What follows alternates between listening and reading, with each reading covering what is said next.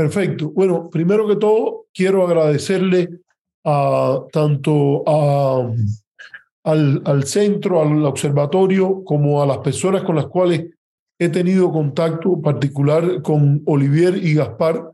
por organizar esta eh, presentación. Un ansia que he tenido desde hace un tiempo ha sido poder intercambiar con las personas que en el contexto francés eh, siguen la temática cubana y de las relaciones entre Cuba y Estados Unidos. Francia constituye un importante país en la visión cubana y en la visión norteamericana por la relación que ha habido transatlántica y también por el carácter latino y eh, lo que representa eh, hechos históricos importantísimos de la Revolución Francesa, la Revolución Haitiana y muchas otras en el contexto cubano y de los Estados Unidos. Por lo cual es un placer y un privilegio tener la oportunidad de presentar este trabajo aquí. Llamo la atención de el tema de que yo no tengo la, el acceso a ir moviendo la presentación en PowerPoint. La manera que yo lo he preparado es, eh, voy a discutir estos tres temas, la reforma económica, el tema de la liberalización política y un poco de las relaciones con Estados Unidos, porque me parecen son eh, tendencias, procesos muy interrelacionados y eh, al abordarlos es muy difícil separar un tema del otro. Mi presentación va a tomar como punto de partida las manifestaciones del 11 de julio, que en mi opinión marcan un, un parteaguas, hacen un parteaguas en la historia del el proceso político posterior al primero de enero de 1959, que conocemos como la Revolución Cubana y el sistema político que emerge ya de corte leninista a partir de 1961. Entonces, lo primero que, que quiero tratar es qué hace diferente esta, eh, abordar este punto de partida. ¿Puedo mover las, puedo mover la, la slide, las láminas, por favor? Eh, yo creo que hay un elemento importantísimo en esto de, aquí pare ahí, por favor, que tiene que ver con la, con la revolución al 64, en 64 años. Yo tiendo a compartir la eh, posición de que las revoluciones no terminan hasta tanto el régimen al cual dieron origen se cancela. Esto es una posición bastante compartida. Yo creo que en el tema de la idea de las relaciones internacionales, por ejemplo, es una premisa muy importante en el caso de Fred Halliday, por ejemplo, que en su trabajo de revolución y relaciones internacionales hacía énfasis en esto, en torno a esa importante discusión en, cuando, en cuanto a cuándo la revolución termina, cuándo terminó la revolución francesa, cuándo terminó la revolución de octubre, cuando terminó, termina la revolución cubana, yo creo que en tanto y cuanto tenga, eh, esté presente un régimen político que clama, su legitimidad y origen, de origen en el hecho revolucionario, el proceso puede tener discontinuidades, retrocesos, pero siempre la lógica del el origen revolucionario está presente ahí. Entonces, yo creo que es muy importante, y estas son tres ideas centrales que, que salen de mi presentación, es que la revolución está eh, cambiando y que incluso a, a nivel de el gobierno cuando hablamos de sus actores relevantes. Estamos en presencia de momentos en cual actores que incluso tienen su origen en la revolución comienzan a tener comportamientos que no son de tipo revolucionario. Y esto yo creo que es importante. Y eh, el, el, modo actual de operar de los actores, incluso de su modelo económico, empezando por su modelo económico, pero también por su modelo político, es básicamente no sostenible, dadas las nuevas dinámicas tanto nacionales como internacionales. Eh, yo creo que también es muy importante entender la idea,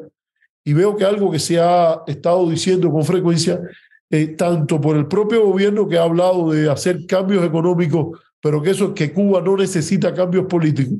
yo creo que eso es eh, un eh, escenario imposible porque no, es, no, no hay la capacidad de cambiar los modelos económicos eh, sin que ellos tengan un reflejo en la política, los cambios políticos, etc. Esa es una premisa que yo creo que hay que esto aceptar, de la cual yo parto. Y en un, en un tercer lugar, yo creo que eh, eh, eh, la, es muy difícil desde un modelo de actor racional, y yo acepto que, que los países no tienen o no cumplen en general con un modelo de actor racional en su política exterior, pero dada la relevancia que Estados Unidos tiene en el contexto cubano, incluso a partir de sus intereses y valores, una política de, de, de engagement, de intercambio,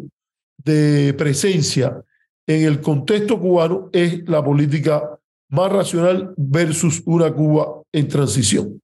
Y me refiero no solo a una política de intercambio, eh, diálogo, eh, acompañamiento em, hacia en relación a la sociedad civil, sino también al gobierno. Entonces,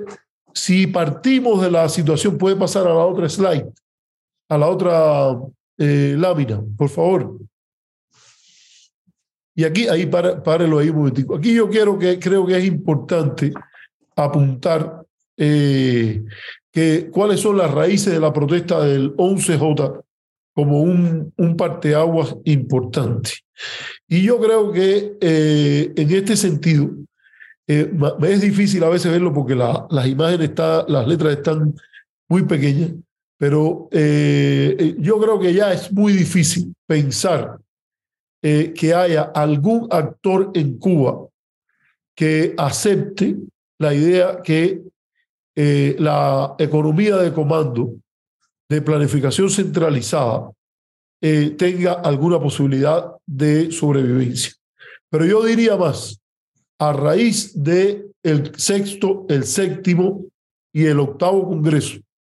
del Partido Comunista de Cuba, es evidente que las carencias de los sucesivos equilibrios de reforma parcial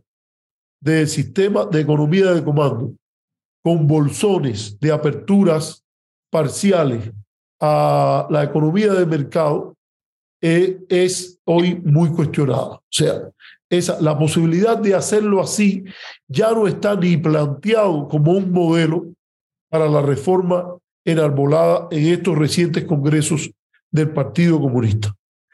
Eso yo creo que es importante para analizarlo, porque los paradigmas, aunque no nos dicen lo que las cosas son, sí nos indican lo que se pretende ser.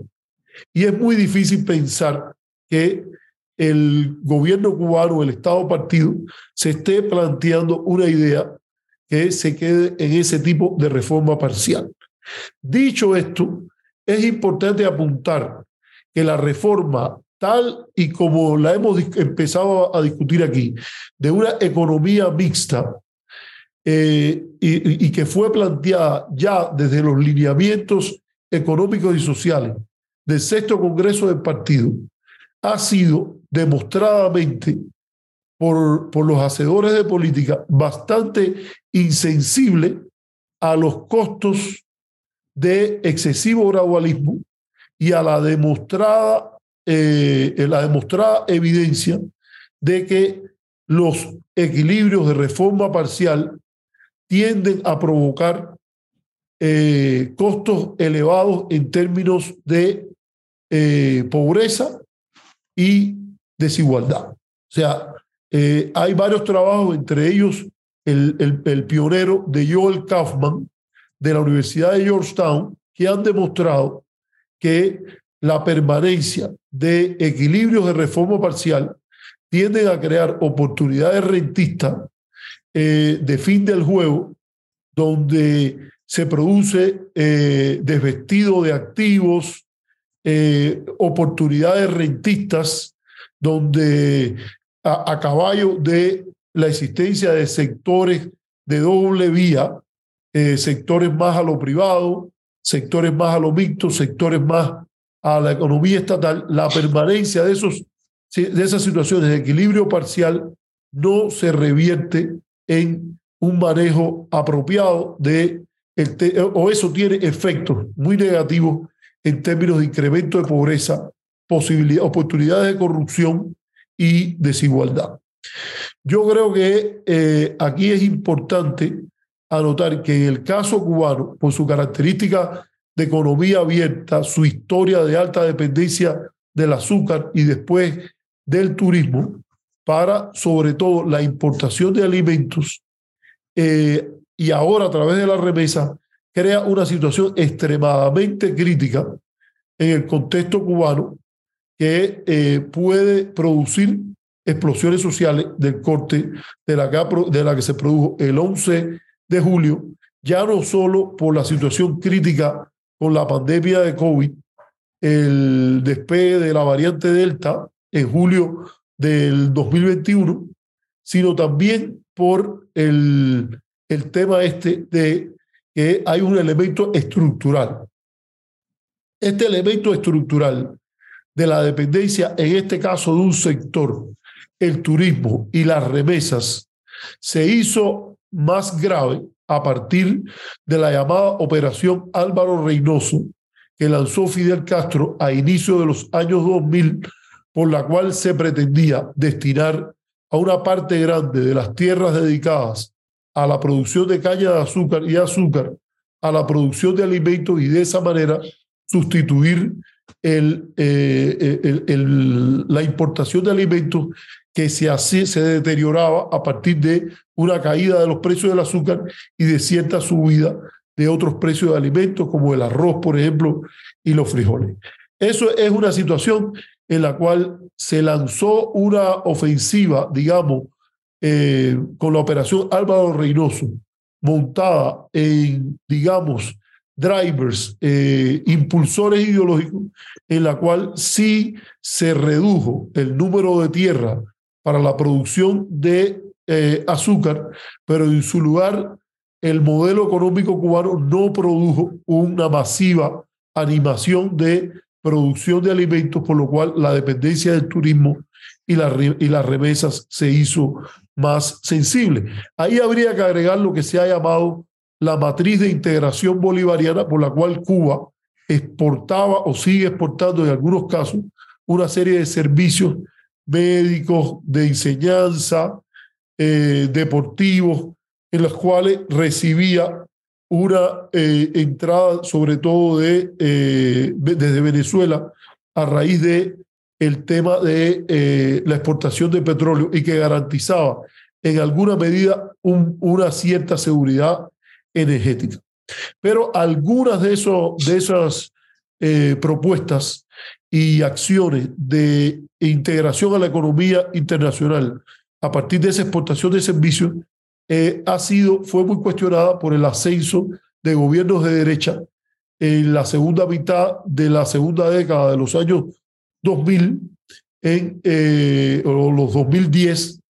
y eh, también por el arrecio de una campaña contra ese tipo de integración por parte del el gobierno de la administración Trump. Un elemento también importante a tener en cuenta aquí es que el sistema leninista o el legado revolucionario, por decirlo de alguna manera, ha estado presente, que no son la misma cosa, pero en este caso tienen elementos en común, como esta idea del partido de vanguardia, eh, aunque es resultado de una auténtica revolución, es portador de eh, violaciones estructurales a el modelo de la Declaración Universal de Derechos Humanos y que en alguna medida distribuye la legitimidad política a partir de zonas de legitimidad. Pero algunas de esas zonas de legitimidad se han visto muy afectadas porque ya el periodo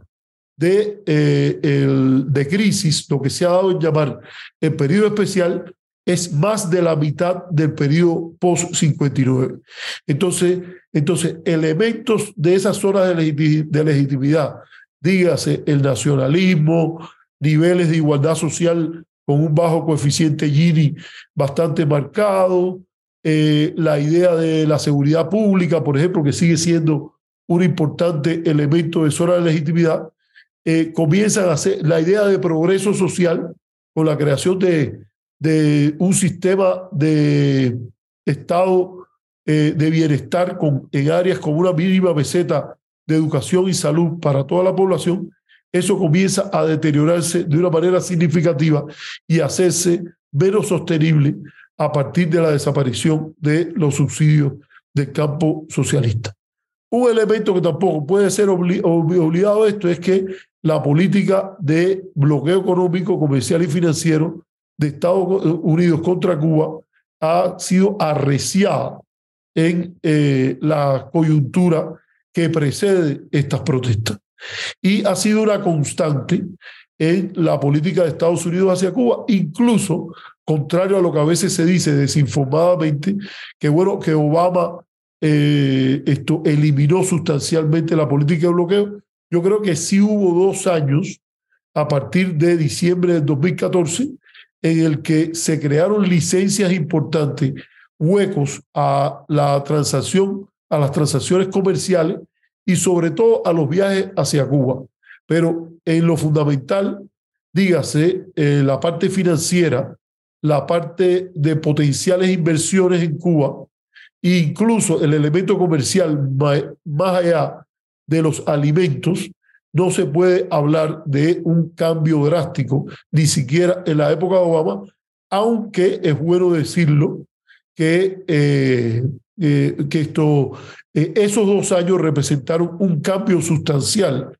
en las expectativas que había en la población cubana, particularmente en la juventud. Yo creo que por qué ahora, ahora cuáles son, esas son causas estructurales, pero hay algunas que son de coyuntura que se infieren de esas causas estructurales. Y yo creo que las 242 sanciones de Trump, incluyendo un corte en las remesas, eh, yo creo que complejizó e hizo más difícil la situación económica cubana, atenazada además por la abrupta caída del turismo en torno a eh, la epidemia de COVID, de, 19, de COVID eh, esto, que, que afectó al mundo en general. Un elemento yo creo que también a veces no se menciona tiene que ver con la deprivación relativa que implicó eh, la transición intergeneracional del presidente Raúl Castro al presidente Díaz Canel con expectativas que iban de por lo menos cambios intrasistémicos de calado.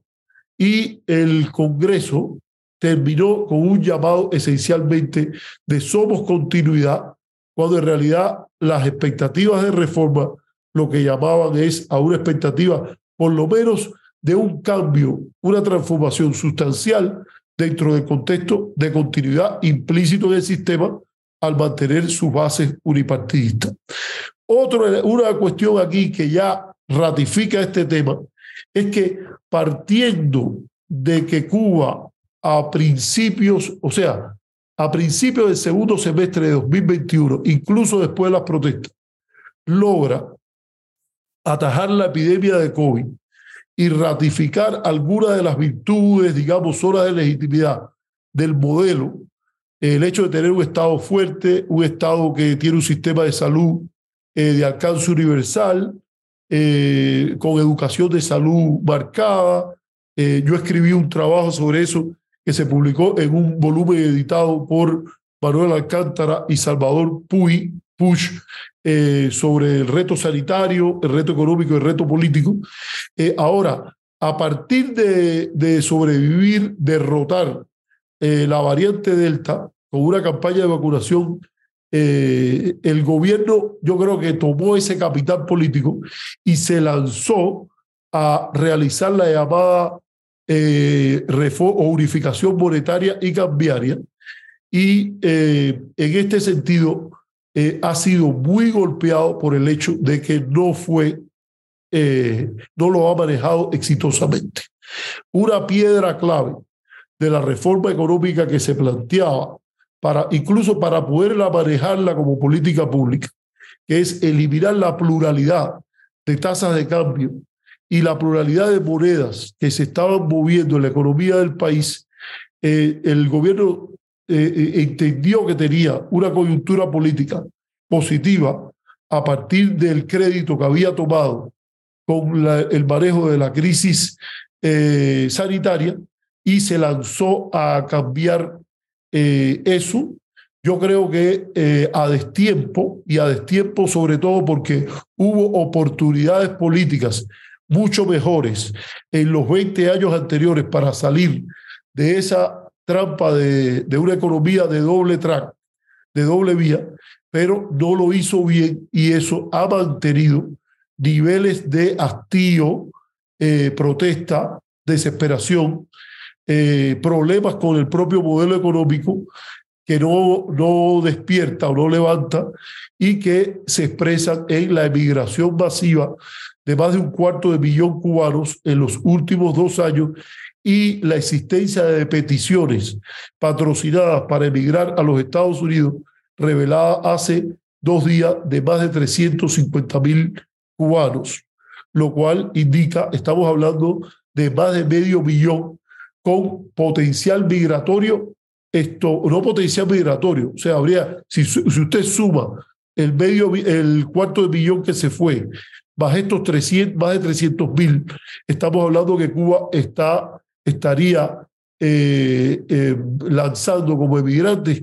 más de medio millón de personas eh, en dirección a los Estados Unidos y otros países. y eso implica estos retos de, legitimidad que hay que tenerlos en cuenta.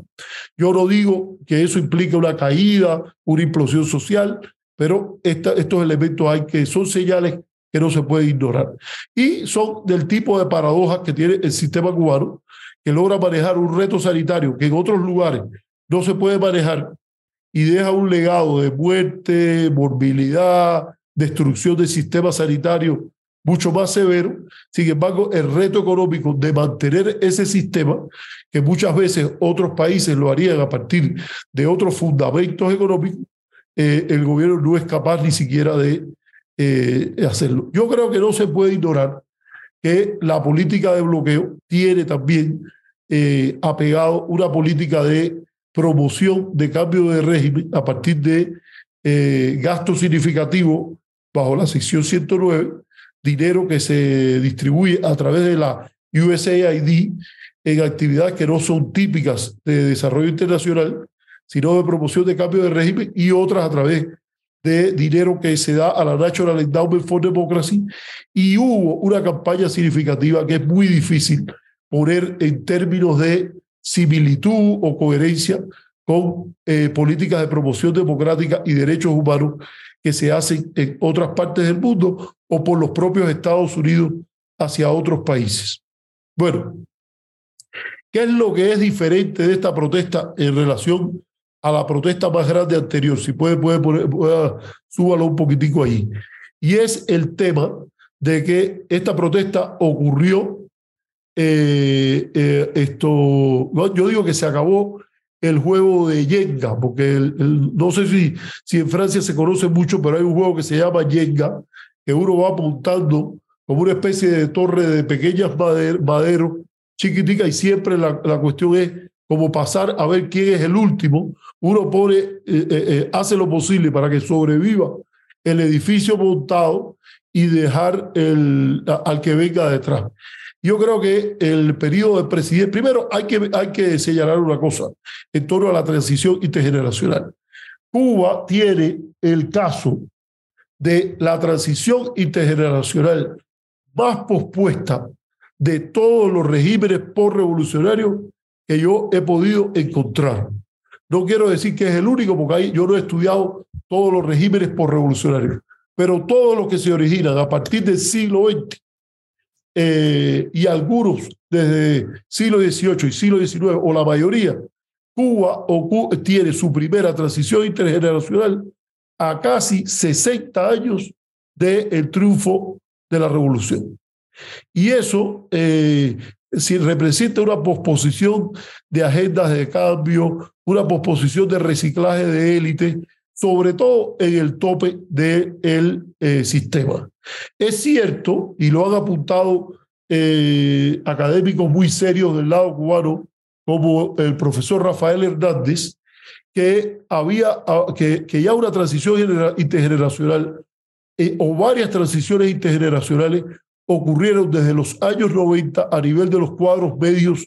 del Partido Comunista de Cuba, el aparato del Estado e incluso en partes del Consejo de Ministros. Pero lo que podremos llamar la junta directiva, el poder último en el esquema de poder cubano, ya sea el buró político o incluso más la comisión ejecutiva dentro del buró político del Partido Comunista en el Estado partido,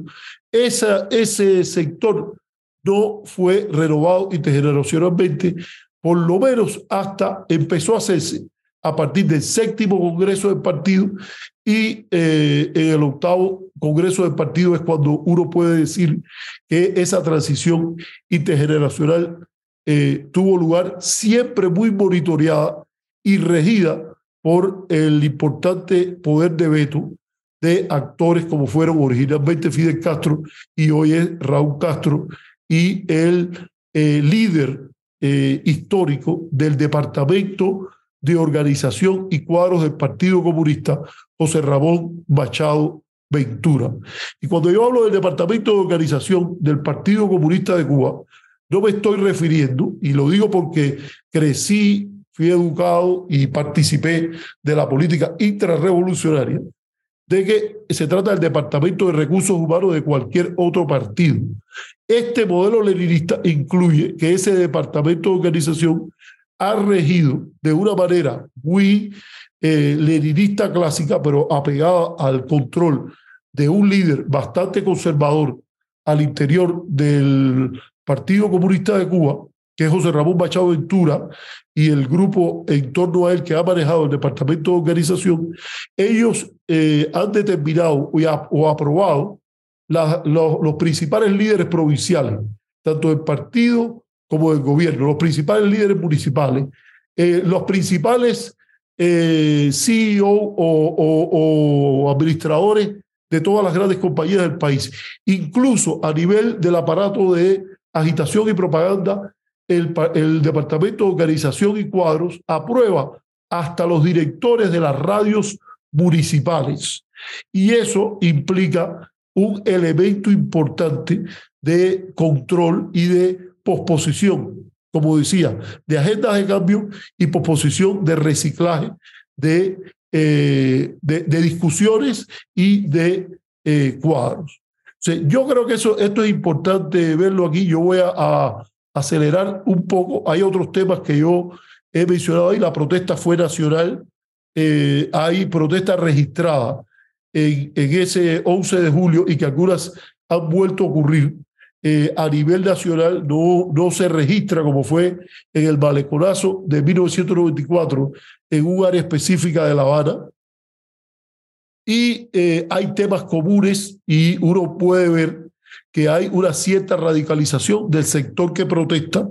más que protestar por irse ellos, porque la protesta del 94 fue muy marcada a que el gobierno permitiera que los que se quisieran salir de Cuba se pudiesen ir. Ahora, aunque no está nucleada en torno a actores políticos, sí tiene un lemas como eh, referencias a la canción Patria y Vida llamados de libertad y de que se vayan los dirigentes del Partido Comunista, que era algo que, por ejemplo, eh, no se notaba en el tope de la, las, eh, las protestas que se dieron lugar entonces. Esto quiero subrayarlo, no implica que eh, haya una capacidad de acción colectiva en tanto sentar agenda, pero sí hay una capacidad poco deliberativa, porque no, no hay una deliberación previa a la protesta y la protesta no se traduce en una deliberación y en una coordinación asociativa, pero sí es evidente que la presencia de Internet, las redes sociales, permite una convocación a partir de ese foro de debate político y punto de reunión a una traducción de eso en una protesta en la calle. Y lo otro que es que desde fuera ya y, hay una especie de, sedimento en el cual la discusión, por ejemplo, en las redes tiene el tema de eh, la el asfixia económica, el desespero, el hastío, pero también hay que traduce eso en temas, como decíamos, pedidos de libertad asociados a libertad de expresión, sobre todo no tanto eh, una libertad de asociación directamente. ¿Qué es lo que no, no, no podemos decir que, que, que no es diferente? El gobierno tiene todavía una base significativa que sigue eh, siendo movilizada a partir de zonas de legitimidad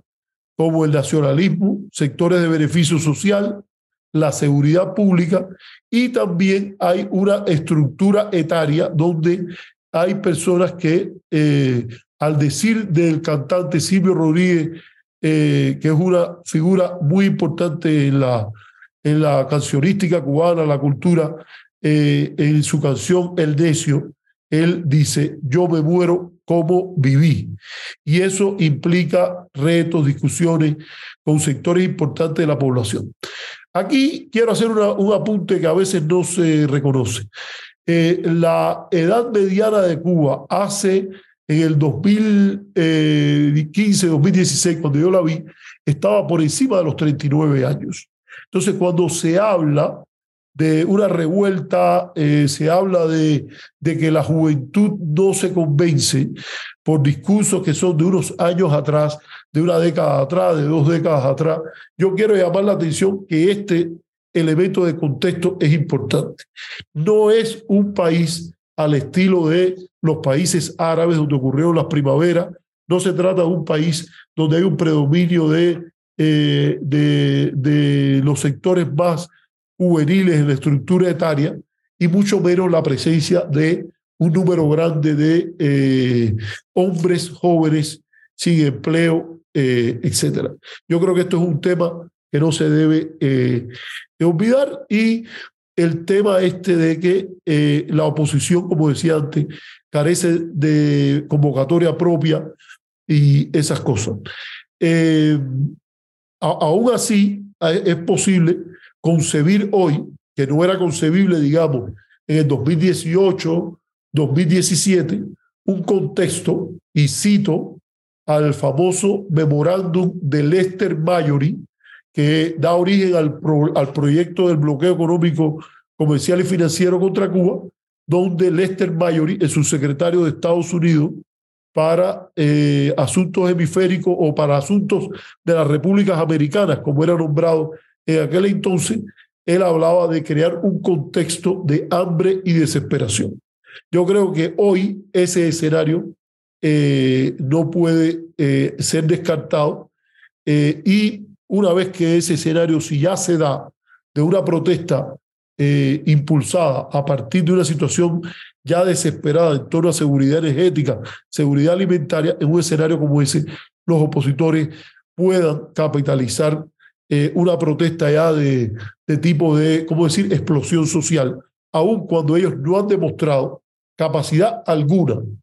y yo diría en ningún municipio de Cuba, para convertirse en líderes de la protesta, canalizarla hacia el lugar donde ellos quieren llevarla o plantear la posibilidad de transformar eso en un diálogo con alguien que el gobierno sepa, sepa que es capaz de mandar a su casa a un sector que salga y, tome, y le tome la calle. En este sentido, finalmente quiero apuntar que Cuba no es un Estado fallido, como ha dicho la famosa frase del presidente Biden, y el gobierno controla todo el territorio nacional, las Fuerzas Armadas eh, esto, cubanas no tienen rival, no hay ningún sector en el cual ellas no tengan el control último de las funciones de orden y seguridad. Y eh, eh, si bien es cierto que la protesta de, ocurrida en eh, alrededor de 60 municipalidades ilustra la, la, eh, la potencialidad de protestas de este corte. También es cierto que cuando el gobierno lanzó eh, a su base a la calle, pudo sofocar los conatos de rebelión en cuestión de horas. Esto, yo creo que esto es importante. Entonces, ¿cuáles son los retos? Y aquí voy ya a, allá lo que, lo, cuáles son las respuestas a esto. Yo creo que hay dos retos del sistema. El primero es el más urgente y sin el cual difícilmente el gobierno pueda ir a una segunda fase porque eh, se trata de la mera sobrevivencia ya del país. Eh, la, las posibilidades de sobrevivencia del sistema político cubano e incluso se puede decir hasta la población cuando estamos hablando de casi un, un medio millón que se plantea la emigración desesperada a través de Nicaragua, por cruzando llanos, montañas, desiertos. Yo creo que el reto económico es el más urgente y ya se ven algunos pasos, pero es difícil pensar que el gobierno de Díaz Canel, después de estos cinco años, ya está en su segundo mandato, eh, vaya a acelerar el nivel de reformas a lo que el contexto demanda. Y yo creo que eh, es eh, más que lo ideológico, aquí habría que apuntar la capacidad política y profesional de un Estado erigido en torno a un modelo de economía de comando de conducir con la celeridad demandada este proceso a una economía de cambio, a una economía mixta, viable, en el que en ese modelo de que un Estado que por las, por las características del propósito moral esbozado en la Constitución del 2019, de que el Estado debe ser empresario, debe ser regulador, debe ser redistribuidor, pueda ser capaz de primero resolver los problemas más urgentes y segundo de construir una zona de legitimidad por desempeño económico como la han convertido, como la han construido los modelos unipartidistas en Vietnam y la República Popular China y en alguna medida aún con un modelo leninista transformado o enmendado ocurrió con el Kuomintang en Taiwán eh, bajo el mandato de Chiang Ching-kuo antes de la apertura política de 1986 en adelante. Entonces yo creo que eso es un reto económico, una, una cuestión que es urgente y que evidentemente el gobierno está abocado allí, pero yo creo que más que la voluntad, aquí hay que preguntarse la capacidad, cuestionarse la capacidad de conducir en los próximos cinco años ese proceso, con condiciones externas que son bastante difíciles. Eh, hay actores como la Unión Europea que tienen cierta disposición a acompañar el proceso. La mayoría hoy de los países de América Latina tienen esa, esa disposición, pero disposición es una cosa, capacidad es otra y vuelve a marcar de una manera significativa la política de Estados Unidos hacia Cuba. Yo creo que el, si el reto más urgente es económico, el más difícil es el reto político. Nunca me he creído y creo que, que está por demostrar que alguien pueda hacer una reforma económica de apertura orientada al mercado, eh, como la que se plantea la transformación de una economía mixta cubana, sin consecuencias liberalizadoras para las relaciones Estado-sociedad. Y aquí yo sé que entro en un terreno polémico pero a mí me parece que eh, la teoría de la modernización económica y sus consecuencias para la eh, apertura de sistemas políticos a partir de eh, la creación de una clase media esto, con cierto nivel de autonomía del Estado, el, el, el arribar a un nivel de ingreso medio eh, que obligue a transformaciones políticas sustanciales. Yo creo que en Cuba se agudiza porque estando en Occidente y además habiendo conducido durante años una agenda social progresista en términos de eh, oposición a la discriminación racial, superación de los casos de abusos totalitarios más importantes, por ejemplo, de discriminación de homosexuales y discriminación de género, en los primeros años, en los primeros años de la revolución, hay elementos de tolerancia, valores de tolerancia tan importantemente diseminados en la sociedad cubana que me hacen augurar que lidiar con las consecuencias liberalizadoras para las relaciones Estado-sociedad de la reforma económica es el reto más difícil que tiene el sistema político cubano. Entonces, esto, yo no voy a, a describir cuáles son los cambios que han ocurrido como reforma económica. No voy a hablar de los pasos liberalizadores que han ocurrido en el orden político, pero voy a apuntar sobre todo en términos de economía política una expansión significativa de los derechos de propiedad, una expansión significativa de los derechos de viaje, una, con, todo lo que, con todo lo que esos dos derechos implican,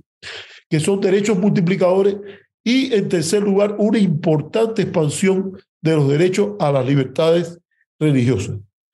Yo siempre recuerdo, desde mi condición de judío practicante, que la sinagoga, pero también en cierta medida la iglesia, que viene de creo que del griego o del latino, eclesia, comunidad, son no solo lugares de rezo, sino también son lugares de reunión y en el caso de la, sinagoga, lugares del libro. Se le dice eh, eh, eh, Beita Sefer, que quiere decir como la casa del libro. Y yo creo que eso en cierta medida está pasando a nivel de las comunidades religiosas a partir de los procesos de desinhibición religiosa y ya casi 30 años de la apertura a las comunidades religiosas y los viajes papales,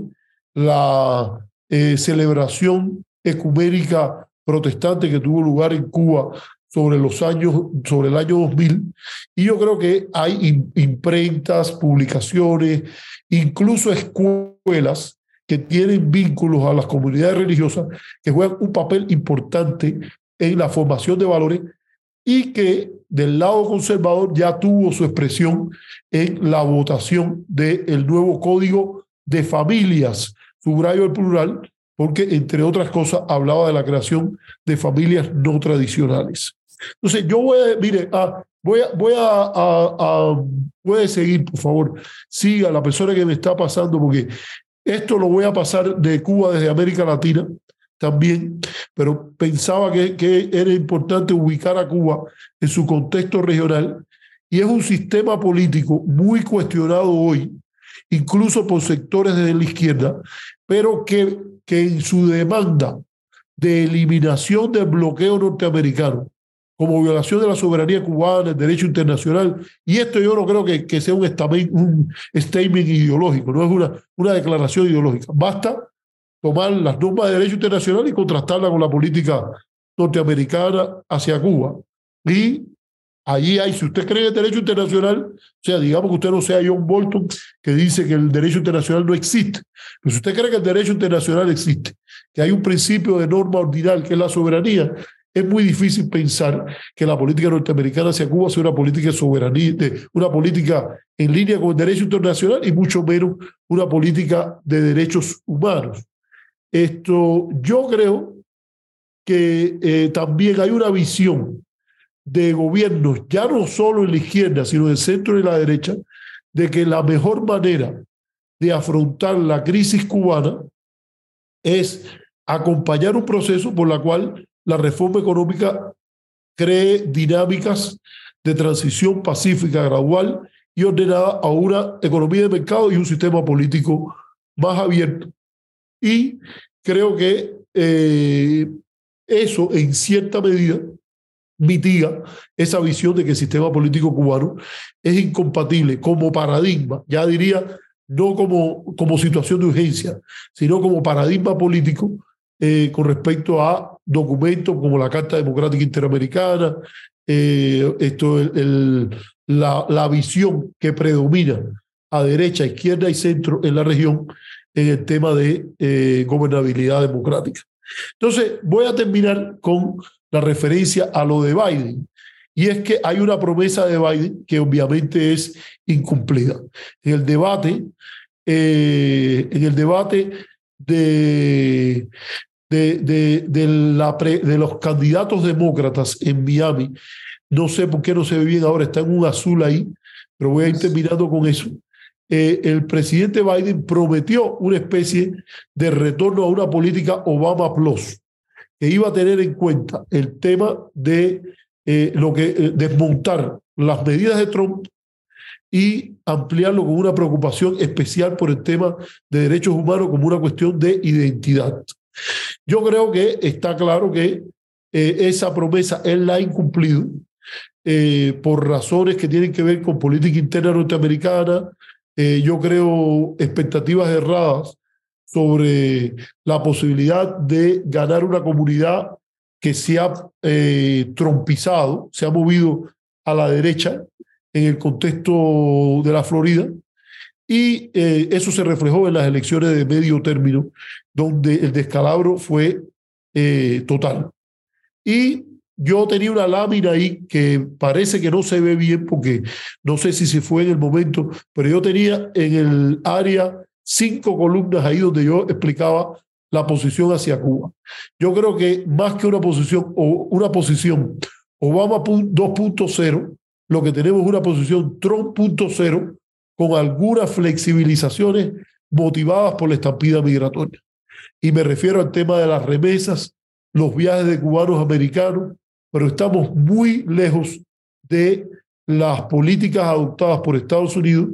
y lo que se postulaba en la orden presidencial del presidente Obama de octubre de 2016 y que quedaba planteada como una eh, política para un mandato demócrata por venir. Entonces, voy a dejarlo aquí. Yo creo que la política norteamericana, y ahí podemos ampliar a la hora de preguntas, respuestas, etcétera, pues yo creo que es muy importante ver eh, el, el, el disarray, es como se diría en inglés, esto se diría como el, la falta de orden,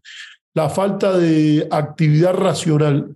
fuera de la racionalidad, eh, vamos a llamar la política de política, en español se podría decir incluso politiquera de corto plazo, con relación a hacer la política hacia Cuba como una prolongación de la política hacia la Florida, el sur de la Florida por otros medios, con una relación un tanto difícil con sectores del Congreso norteamericano, particularmente el senador Bob Menéndez de New Jersey, que tiene una agenda muy cargada al tema de la permanencia de la política de sanciones. Eh, es una política hacia Cuba que no responde a los intereses estratégicos tal y como lo ha formulado la administración, tal y como lo ha formulado la administración en relación a los, las potencias rivales de eh, Estados Unidos. No responde a, esa, a eso porque se ha planteado la posibilidad de peel-off o pelar, separar de la relación con esos, esas potencias alternativas a una hegemonía liberal, dígase China y Rusia, aquellos países del sur global que han eh, estado en la, en la cerca o que han estado eh, más alineados con esas posiciones. Y es muy difícil ver que la política actual, que más que todo empuja, al gobierno cubano a, eh, a, acercarse cada día más a esas potencias, responda a, esa, a, esa, a esos intereses estratégicos formulados de esa manera. La permanencia en la administración Biden de la apertura al capítulo 3 y 4 de la ley Helms-Burton, que permite procesar judicialmente a compañías europeas, bancos europeos, eh, bancos latinoamericanos, compañías latinoamericanas que hagan negocio con Cuba, traerlo a cortes norteamericanas, tal como abrió el presidente Trump esa caja de Pandora, tampoco responde a los enunciados de la propia administración sobre su política hacia estas dos regiones. Y yo creo que eh, eh, hacia la propia dinámica cubana, la administración ha declarado su interés en promover el creciente sector privado como una base de autonomía política en la, y económica en las relaciones Estado-sociedad y lo ha formulado así, pero una cosa es que lo hable y otra cosa es que lo realice.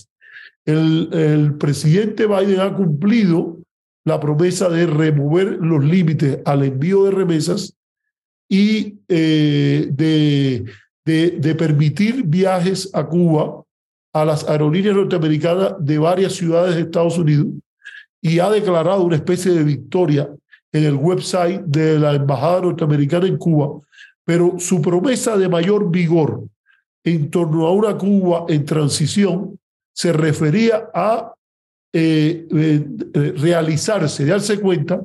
que el sector privado que ahora está presente en la dinámica política cubana no existía incluso cuando la política de bloqueo se codificó en la ley Helms-Burton y por lo cual habría que tener una política diferente de desbloquear la relación con el sector privado cubano. Y allí la verdad es que a casi tres años de su mandato está eh, una política que ha producido y ha dado poco, incluso si se compara con eh, actores externos de otro tipo, por ejemplo, como España, donde se han dado seminarios, se ha tratado de crear espacios de cooperación humanitaria y de cooperación al desarrollo que empoderen a esos sectores concebidos como parte de la sociedad civil cubana. Eh, y yo creo que eso es un tema que eh, hay que ver si en el futuro hay un cambio sustantivo en esa política, porque incluso hay una brecha grande entre lo que la administración Biden ha proclamado y lo que ha dado. Así que yo creo que esto es lo que pensaba presentar eh, a espera de sus comentarios, a espera de sus preguntas. Gracias, gracias Arturo. Voy a cerrar eso. No sé por qué se puso azul de repente. ciérrelo, ciérrelo. Me parece que es lo mejor. Voy a cerrar. Ahí está. Ok. Muchísimas gracias. Ha sido una, una presentación espectacular por la riqueza del tema y, también por la, el difícil tema de la interrelación entre esos,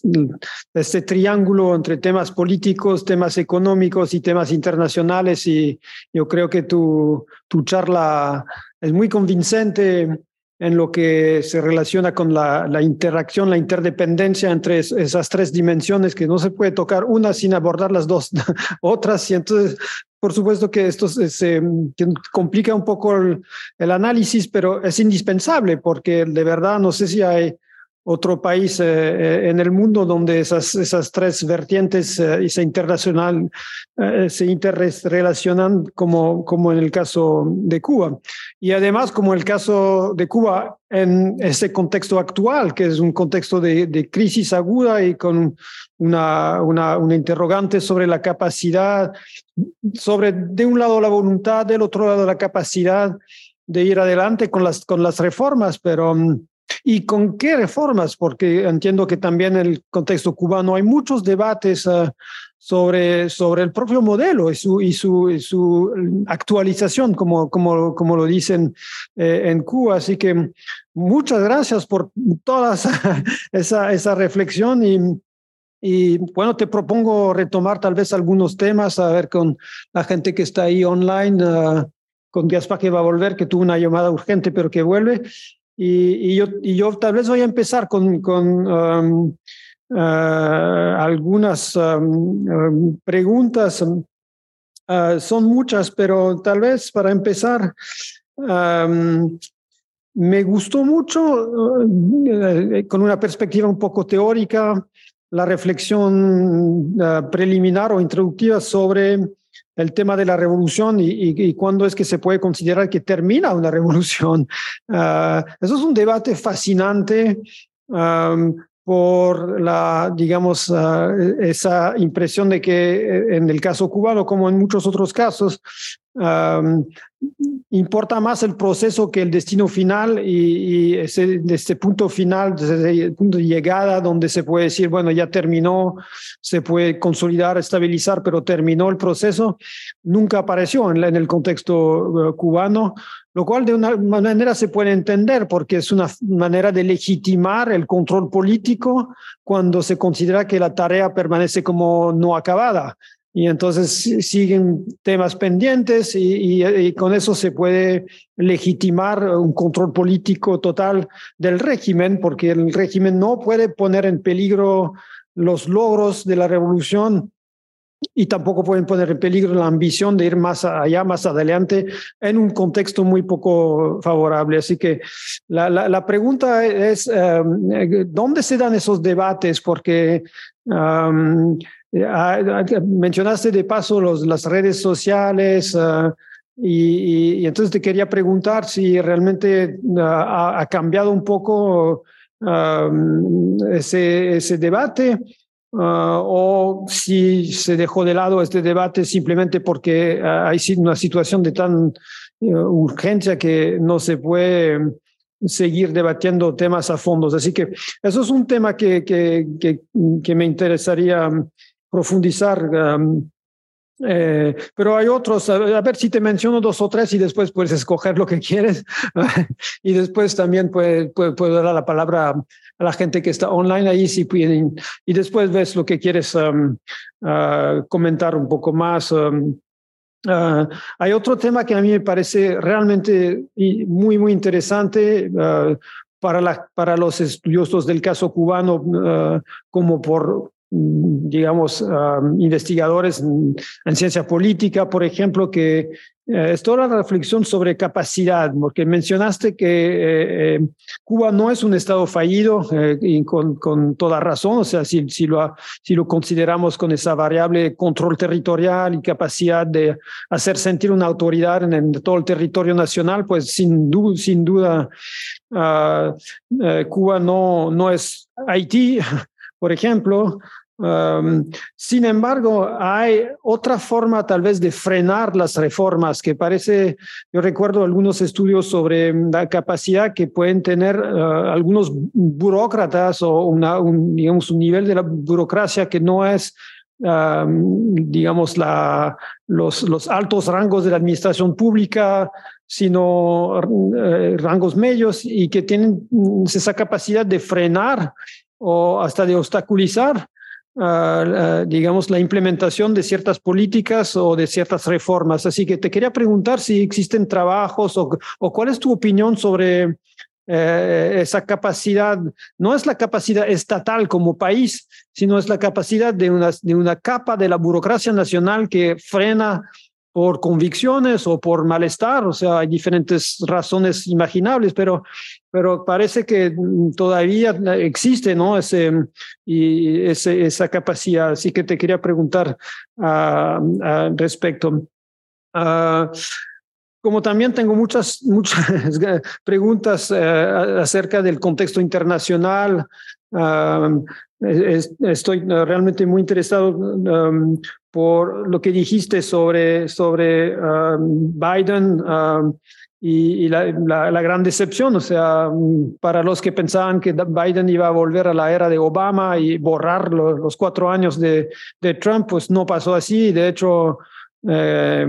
y de hecho, mm, pues no hay gran cambios, eh, lo cual no deja de sorprender. Así que eh,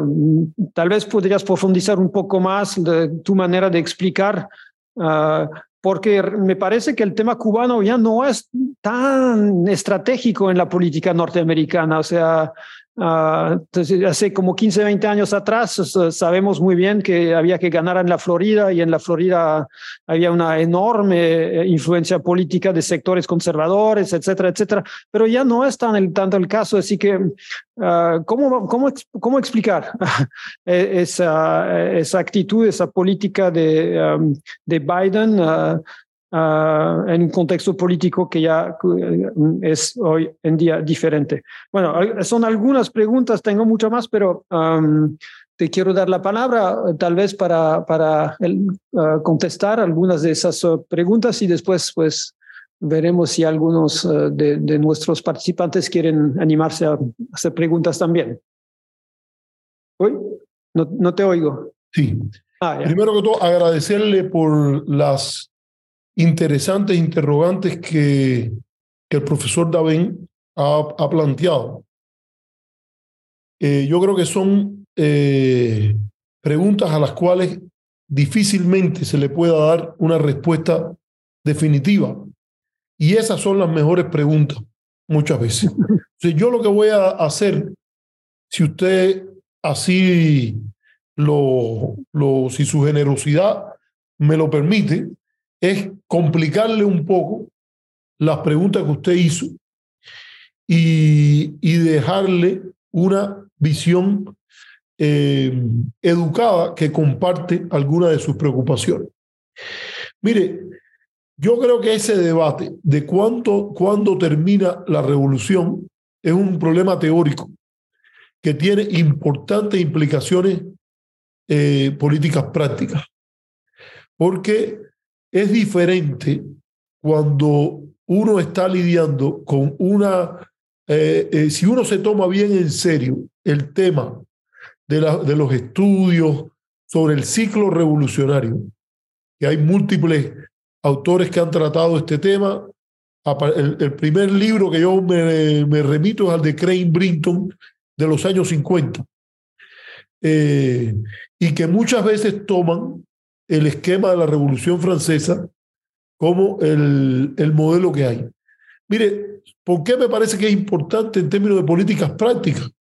Por lo mismo que Gary Sick, que era el oficial del Consejo de Seguridad Nacional bajo Carter, dijo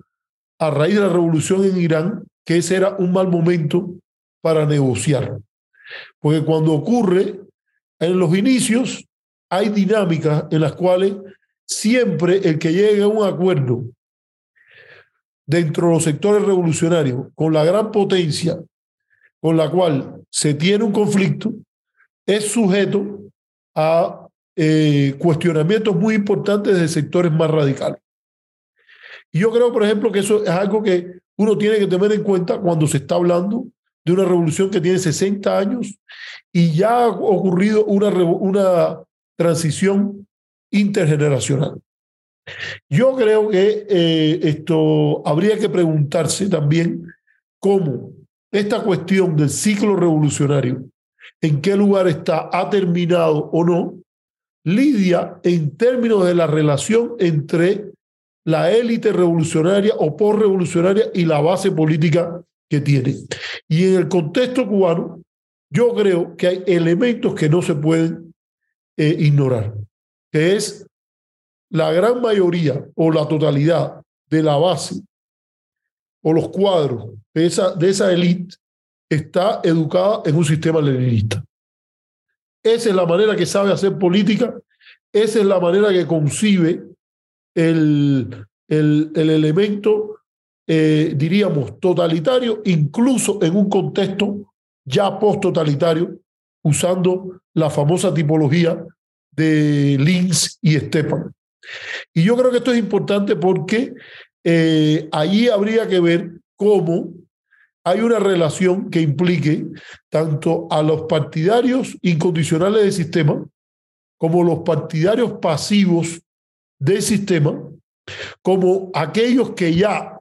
no, aun cuando hayan participado de una revolución que en los años iniciales tuvo el apoyo de cerca del 90%, no que lo diga yo, lo dice la propia, los propios informes de la CIA sobre los años 60 y todo eso,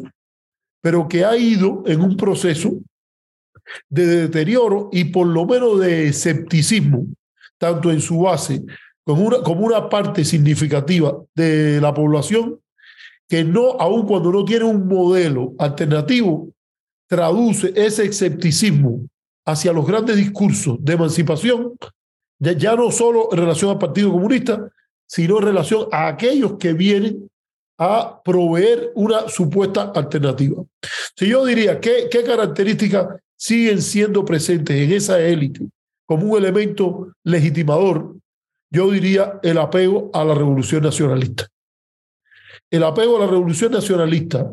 y a, y a la resistencia asimétrica frente a las políticas imperiales de los Estados Unidos tiene raíces en la historia de Cuba que van hacia el siglo XIX y que no hay que, ahí no hay nada que inventar. O sea, no hay que crear la idea de que Fidel Castro es el, heredero de todo lo que dijo Martí para entender que José Martí tenía una posición en la cual concebía a una Cuba con niveles de independencia y soberanía y proyectada hacia el Caribe y América Latina que entran en contradicción con importantes eh, elementos del proyecto o lo que llamaba Abraham Lowenthal la presunción hegemónica de Estados Unidos en el hemisferio occidental. Eso yo creo que es parte. Ha habido también un desarrollo de las nuevas generaciones que es, es menos hostil a la desigualdad, por ejemplo, que yo creo que es un elemento importante a tomar. Lamentablemente no hay buenas encuestas, pero en algunas publicaciones que salen en Cuba, como la revista Temas,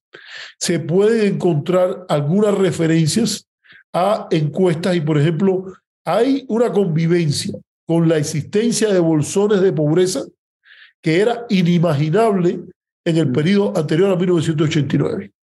O sea, y, estoy hablando de pobreza bordeando o en ocasiones ambición de la indigencia. Dígase, por ejemplo, que tengo entendido que casi una mitad del parque habitacional,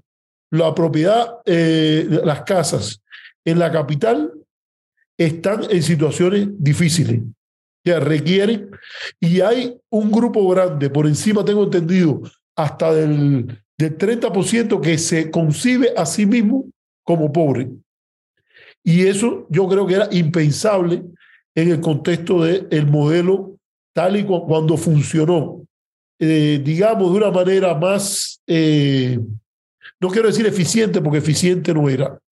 pero era un modelo que tenía cierta, ciertos elementos de aprobación antes de 1989, 1991. Entonces yo creo que hay que mirar eso más que ponerse a discutir y buscar un año, hubo un debate reciente, cuando digo reciente digo hace como siete u ocho años, en la revista Estudios Cubanos, eh, en la cual participaron el historiador Rafael Roja, el historiador Julio César Guanche, hay varios otros historiadores. A mí me dejó un sabor, eh, ¿cómo decirle?, de, de un elemento incompleto, porque esa visión que le repito, que está muy clara en la obra de Halliday, eh, de que siempre que el régimen vigente tenga su origen en el hecho revolucionario, tiene que remitirse. Puede ser más adulterada o menos adulterada, más cambiada o menos cambiada, pero tiene que remitirse a las raíces de la ideología revolucionaria y proyectar la política dentro de ciertas fronteras de eh, en conformidad con ese discurso. Yo creo que no se hace la política en el vacío y en tanto eso ocurre, la revolución por lo menos no está completamente muerta. Y pueden haber renaceres. Fíjense que hay casos como la revolución china, que ahora estamos viendo campañas ideológicas, eh, refuerzo de, de referencias a Mao, etcétera, como tal. Entonces, sobre lo de que no es un Estado fallido, a mí me parece que usted puntualiza un elemento que vale la pena eh, señalar. Y la diferencia entre lo que sería una capacidad del Estado, incluso la voluntad de algunos actores de política y la capacidad de actores de veto o incluso la existencia de ganadores en sistemas o en situaciones de equilibrio parcial, o sea, de, reforma parcial, equilibrio de reforma parcial, donde los tempranos ganadores, y eso es algo que yo creo que está jugando un papel ahora, donde los tempranos ganadores no eh, abren espacio o tratan a veces de cerrar por inercia burocrática eh, la, la realización de cambios interdependientes y complementarios que pueden hacer la reforma económica más viable. Y le pongo ejemplo. Hay un grupo de propietarios de nuevo tipo que ellos no están muy interesados en la adopción de patrones de competencia mayor, porque al ser ellos tempranos ganadores, tienen oportunidades rentistas a nivel del sector privado. Hay sectores afiliados a la burocracia que han construido relaciones de maridaje con esas aperturas que, representan coimas, corrupciones, etcétera, que ellos también ven la posibilidad de preservar un estatus más elevado que en unas condiciones de reforma integral no serían posibles. Hay también, y esto hay que decirlo, porque esta sí, esta sí es algo que lo externo influye mucho, quien tiene una posición política e ideológica de control importante, que en ausencia de cambios desde lo internacional, particularmente en la política de subversión que viene desde los Estados Unidos, ellos entienden que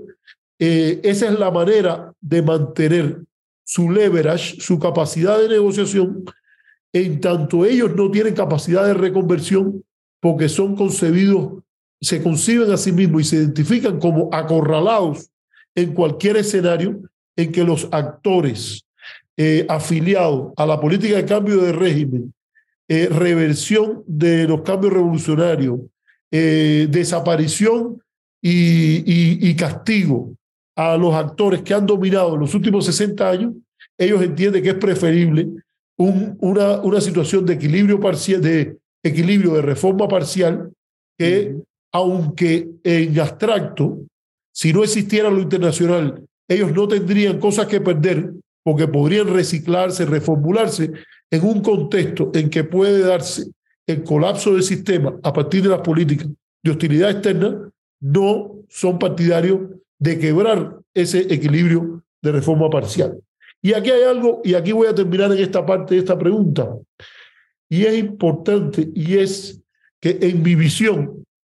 y yo he estudiado, viví en Taiwán gracias a una beca de la Fundación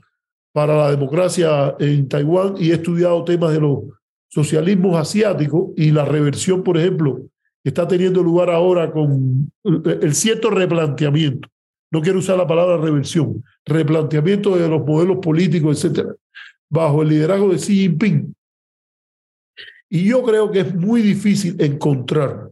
un sistema leninista que haya entrado en reformas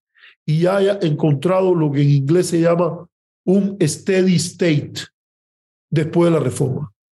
Los sistemas leninistas que han entrado en reforma han tenido que plantearse muchas veces o continuar reformándose o revertir alguna de las reformas, porque es muy difícil hacer toda esta reforma económica, refundar áreas, por ejemplo, como la libertad de viaje, eh, eh, producir cambios en el derecho a la educación, por ejemplo, donde se produce un, un boom de educación más pluralizada y esperar que eso no se refleje en cuestionamientos importantes a eh, esa zona política que es la condición leninista del partido de vanguardia. Entonces, yo creo que eso le plantea un reto importante. Ya esto no es, mire, yo, yo no soy partidario del excepcionalismo cubano. Cuba tiene excepciones. Tiene cosas que son excepcionales, como la tiene Francia, como la tiene México, etc. Pero para apuntar algo, yo creo que por default,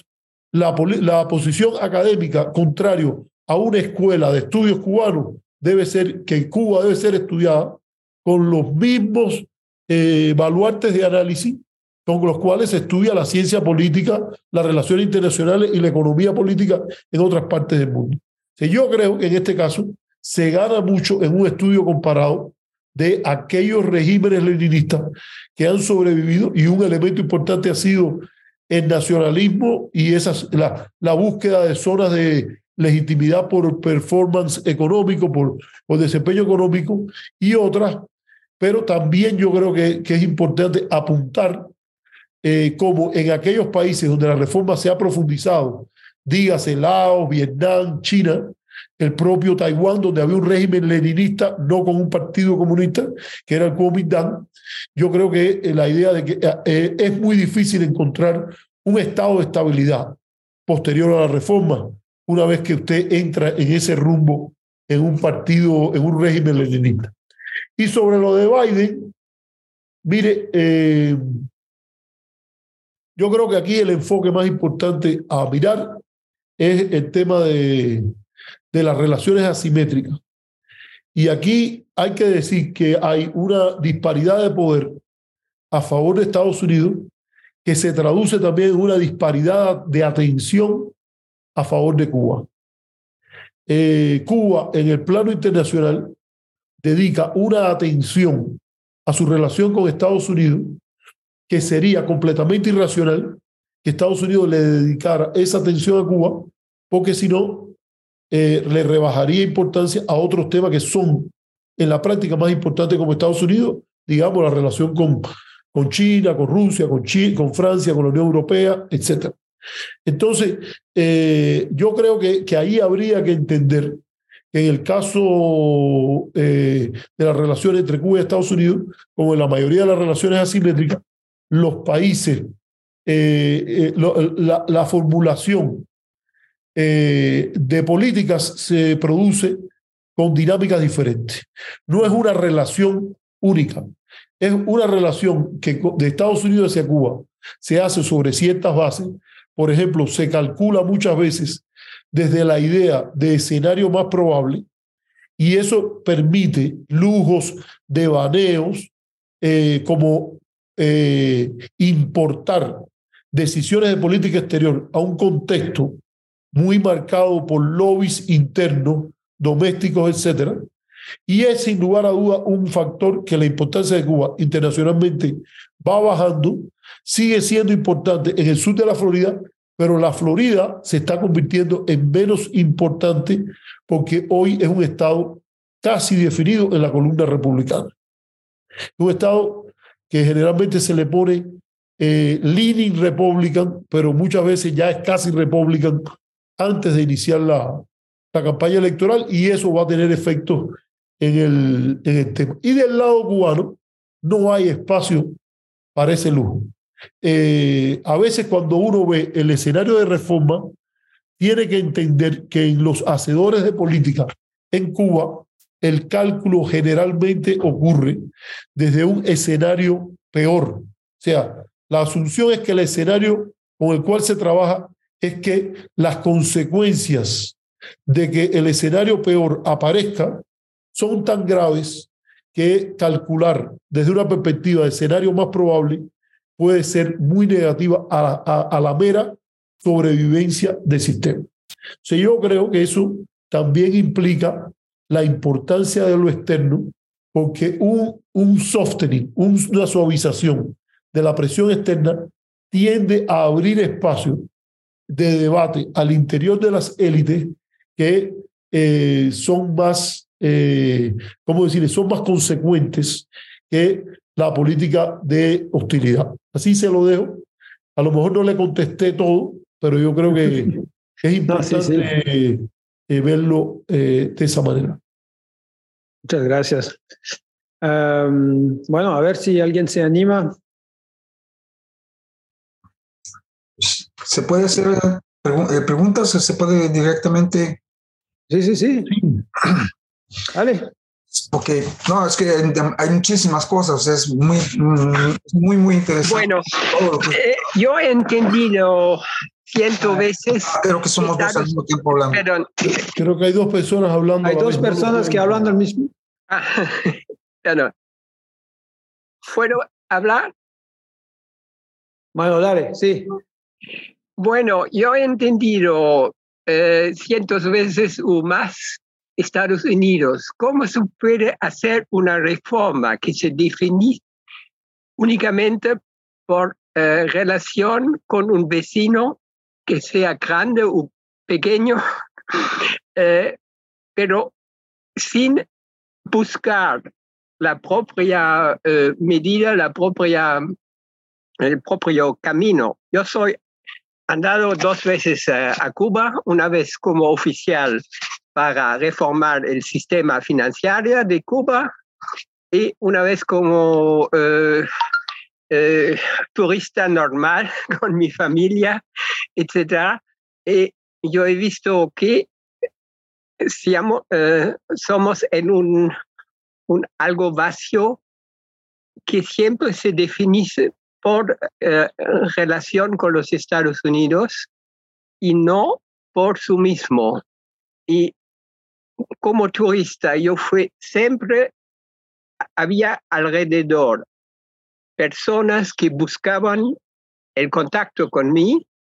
para ver dólares o cucu, no sé cómo se, se llama la,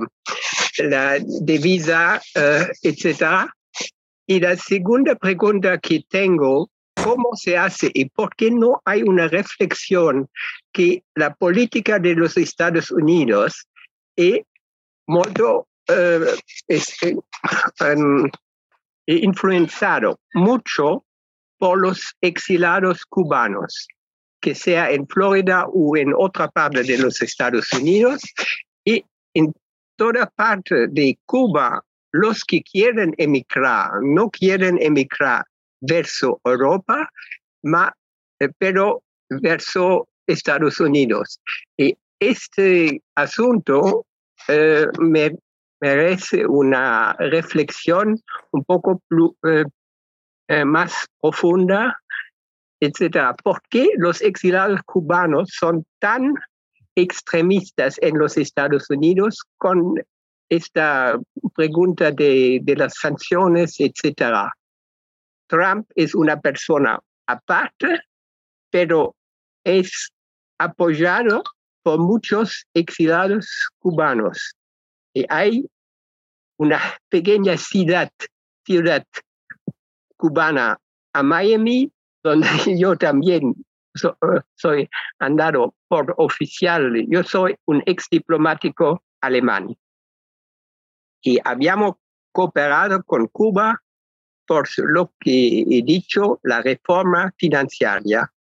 y la ley fiscal, etcétera. Yo soy un especialista de, de derecho fiscal, etcétera. Pero todo eso es muy lejos pero yo he visto elecciones a La Habana, yo era presente y era claro que no eran elecciones. Si no hay reformas internas para dar una, una libertad más grande a la población, siempre siguen buscar a emigrar verso Estados Unidos y a este momento apoyan otra vez eh, una política anticubano en un cierto sentido. Gracias. Gracias. Vamos a tomar las dos preguntas o, o respondo esta primera. Las dos, si puedes. Pero vamos a esperar, vamos a esperar entonces. Sí, bueno, sí, dígame. Sí, sí, este, bueno, voy rápidamente. Eh, yo, yo, yo, he ido varias veces a Cuba y, y, desde que voy, cada vez me digo, este, ¿cómo es, cómo es posible que la gente, sobre todo últimamente, eh, soporte una situación como esta? O sea, simple y sencillamente levantarse en la mañana y buscar el, el, litro de leche, etcétera, etcétera, cuestiones de, de la vida cotidiana. Eh, yo no sé hasta qué punto este, hay una especie de miedo en la, incertidumbre de lo que pudiera ocurrir. Está todo lo que has dicho, este, lo que ha dicho eh, usted, este, pero está esto también que me, pregunto, este, eh, hasta qué punto existe una especie de conciencia de lo que, por ejemplo, Rafael Hernández de, de, la revista Temas, alguna vez dijo en una entrevista que dio a, la televisión, una televisión europea, que decía, el, quienes creen que si Cuba va hacia un régimen capitalista va a ser una especie de, de Dinamarca, se equivocan, va a ser una especie de Honduras, un país del tercer mundo, capitalista, pero del tercer mundo. Y, y, y me parece que puede haber una, una especie de conciencia, también una incertidumbre, cuando menos, y, un miedo hacia eso. Eso es lo primero. Lo segundo es que no hay una especie de aspiración a, una, a más participación, este, eh, porque para mí uno de los grandes problemas que existen es de que eh, hay una especie de, consulta, de participación, pero sobre cuestiones muy del día al día. Este, los sindicatos, por ejemplo, no van a tener más rol que el de implementar las políticas eh, decididas arriba,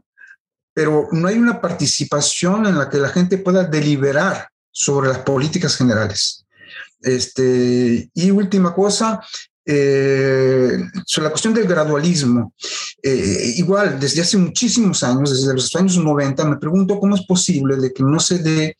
este, que se tome la decisión de, hacer reformas eh, definitivas. O sea, tal vez no definitivas, pero sí consecuentes y no a medias. Este, desde luego siempre ha habido cuestiones que han impedido que se avance más allá por,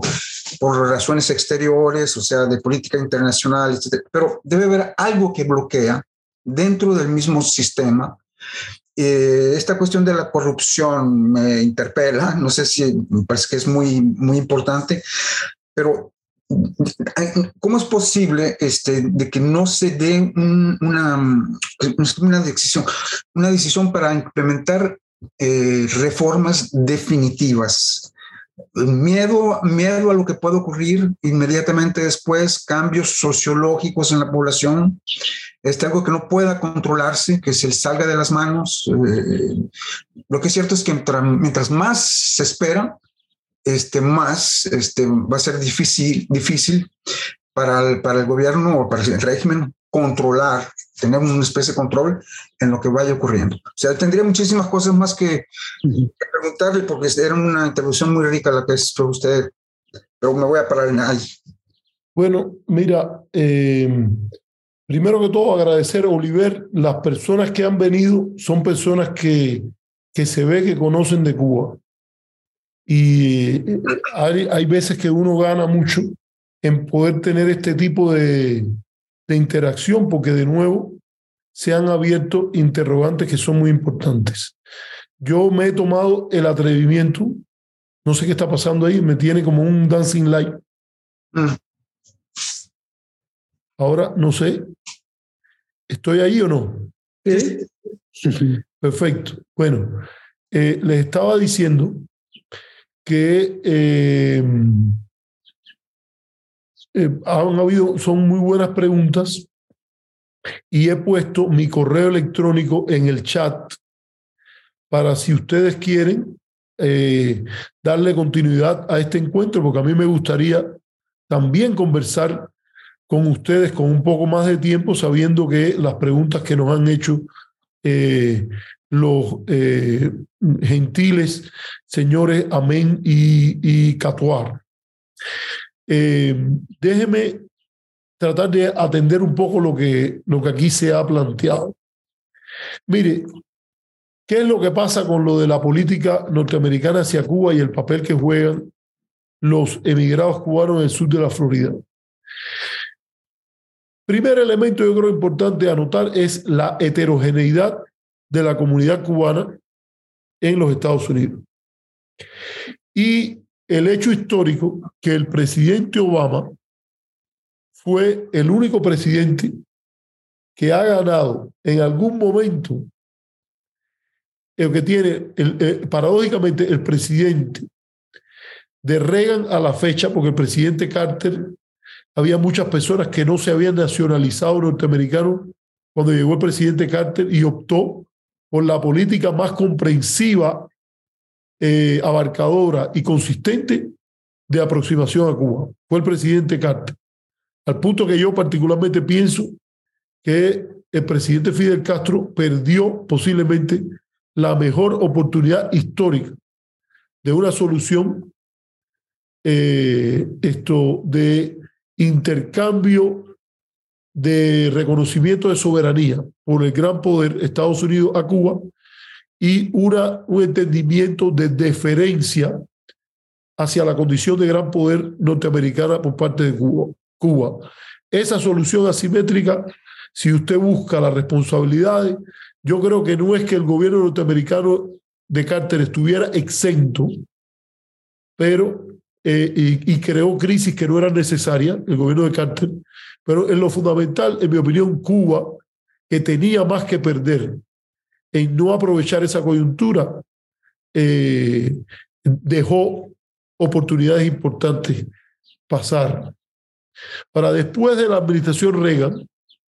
lo que se produjo fue una nacionalización acelerada de diferentes generaciones de cubanos que ya la identidad aquella de cubano-americano se convirtió en una identidad importante. Una vez que pasamos ese parteaguas del año 80, el único presidente que ha ganado el voto cubano-americano eh, desde el lado demócrata y que obtuvo la segunda mejor votación fue el presidente Obama. O sea, aquí parece que si usted va a apostar a una especie de política de engagement, política de diálogo, política de intercambio, usted gana más si lo define con claridad y apuesta a que va a poner capital político en eso. Clinton anuló en cierta medida la movilización que le planteaba la derecha cuando él apoyó la ley Torricelli, cuando apoyó la ley Helms-Burton. Pero por cierto, él mismo dijo en su memoria que era una mala política externa, bad foreign policy, pero una buena politics. Dijo good politics, como diciendo una buena politiquería, pero una mala política en lo exterior. Entonces, ¿qué es lo que pasa ahí? Que esa, eh, eh, lo primero que no es un bloque homogéneo. Lo segundo, que tiene opiniones contradictorias. Una encuesta que se hace cada dos años por la, por la Universidad Internacional de la Florida, bajo el liderazgo del académico Guillermo Grenier, ha demostrado primero una tendencia en la cual los partidarios del intercambio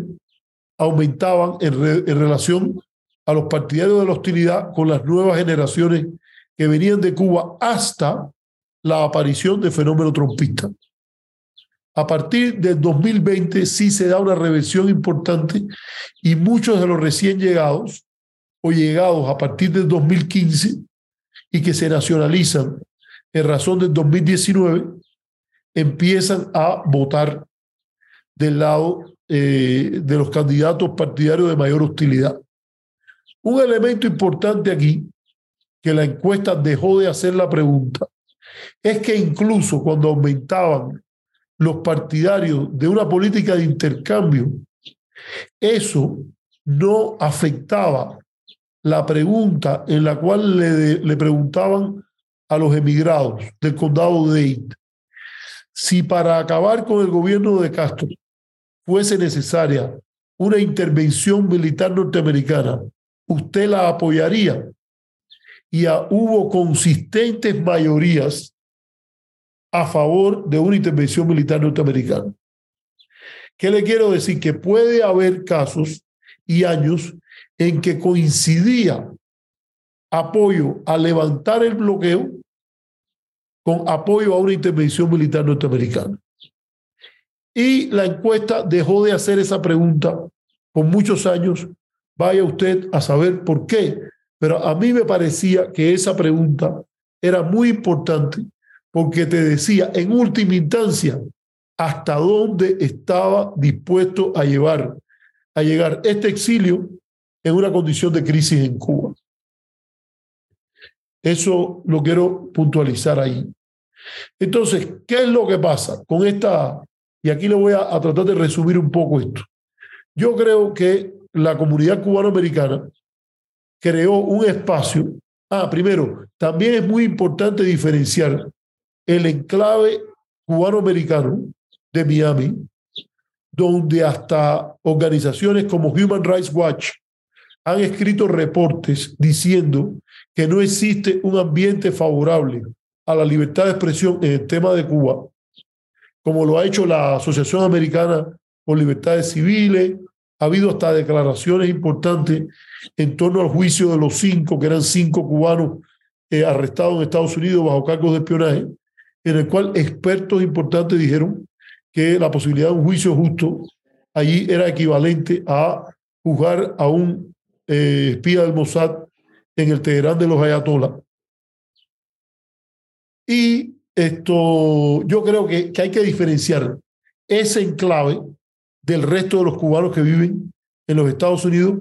con mayores niveles de integración a la sociedad norteamericana, ciertos valores, aunque hasta eso hoy, esa polarización eh, que originalmente en Miami era muy clara,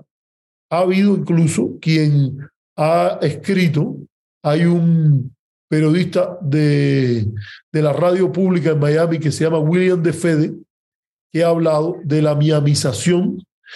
eh, de Estados Unidos en términos de su polarización y el uso de violencia física y de otro tipo en la política norteamericana a partir de un libro que escribió, eh, se llama el libro se llama Miami, se publicó en el año 88 y la autora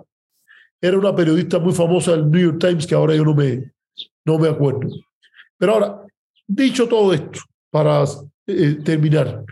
¿qué ha ayudado a los cubanos americanos a ser tan influyentes en la política de Estados Unidos? La agrupación geográfica en el enclave de Miami, el carácter autoritario a favor de la política de bloqueo dentro de ese enclave, que implica eh, prácticas macartistas, dominio casi total del,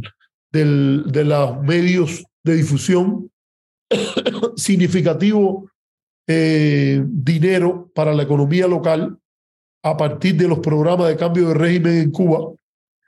Le digo a nivel local, no a nivel norteamericano, 30, 40, 50 millones anuales no son un cambio importante para los Estados Unidos, pero en una ciudad, digamos, como Miami y tocando específicamente a la comunidad cubanoamericana, tiene un impacto. Y lo otro, la fábrica de resentimiento y activo, que fue durante mucho tiempo eh, las políticas hacia la emigración en ciertas áreas del gobierno cubano. Confiscación de bienes, eh, el recurso de salida definitiva, donde las personas que pasaban 11 meses fuera perdían la residencia en Cuba. Eh, en términos de derechos humanos, ahí hay una fábrica de, de problemas que hoy el gobierno cubano, digamos, a partir del 2013, con la reforma migratoria, ha aminorado al eliminar la, eh, esa condición de migración definitiva, crear un espacio de dos años. Las personas pueden ir, eh, obtener la residencia norteamericana sin perder sus bienes en Cuba. Son cambios importantes, pero que producen efectos a largo plazo. Ahora, dicho todo esto, en la mayor razón, si usted compara el lobby cubano-americano pro bloqueo con otros lobbies en Estados Unidos, dígase el grupo de cabildeo armenio, el grupo de cabildeo eh, pro-israelí, eh, hay varios, hay varios que podríamos comparar. En la Fundación Italo Norteamericana, lo característico de la situación cubana, el llamado China Lobby, por ejemplo, que era pro-Taiwán, creado por Madame Chiang Kai-shek, lo característico del gobierno del lobby pro-bloqueo cubano-americano es que no ha tenido típicamente un contralobby con capacidad de frenar los impulsos de esa política y que ha ejercido un dominio importante sobre el tema cubano en un estado pendular del sistema político norteamericano, de el que gana se lo lleva todo en Florida. Eh, yo tengo la idea de que en la medida en que la reforma económica aumente y que los efectos de la reforma migratoria cubana que permiten más una emigración de ir y venir ocurra, haya posibilidades, fíjese, digo posibilidad de instrumentar un lobby en oposición. Ahora, ese lobby en oposición al lobby pro bloqueo la, iniciaría su labor con un, una cuesta arriba muy marcada, porque en el sistema político norteamericano 30 años, o vamos a hablar desde el año 80, serían ya 40 años de establecimiento de legislación, producir todo un espacio normativo a favor del lobby pro bloqueo, hace muy difícil desmantelar esa política. El sistema norteamericano desde sus orígenes, con los padres fundadores, sobre todo desde la Constitución, es un sistema que tiene un sesgo a favor del status quo.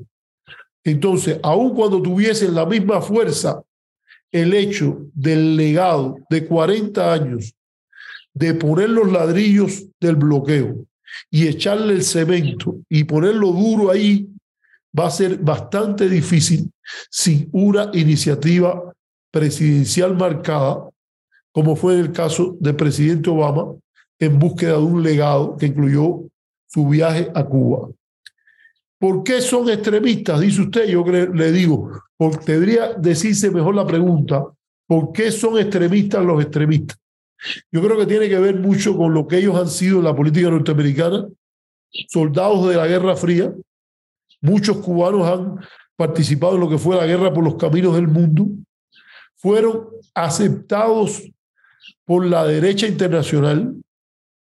y tolerados en esa alianza, a veces en violación de la ley norteamericana por las autoridades en Washington.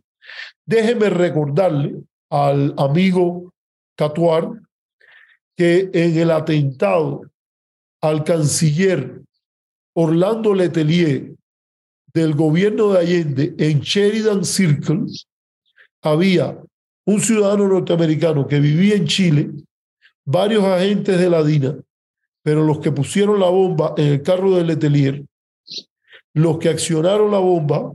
eran cubanos anticastristas. Y fueron condenados, pero la mayoría salió incluso antes de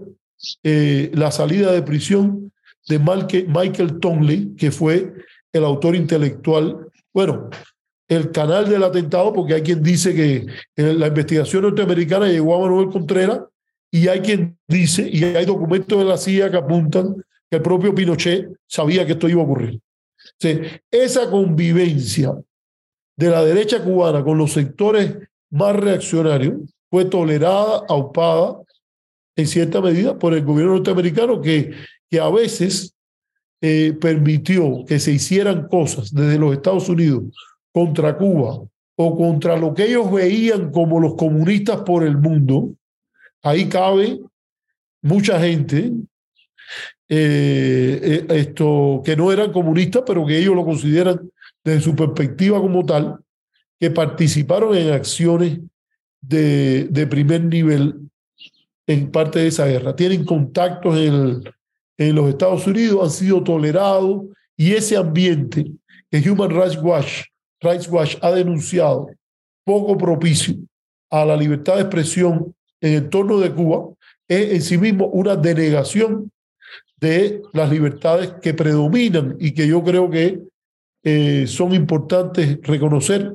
en el contexto norteamericano. Se lo voy a dejar ahí, se puede hablar más, pero yo le puse mi correo. Si usted tiene interés, a mí me gustaría conversar con usted más, más de estos temas. Y entonces, en el caso del señor Abán, eh, me dice, ¿cómo es posible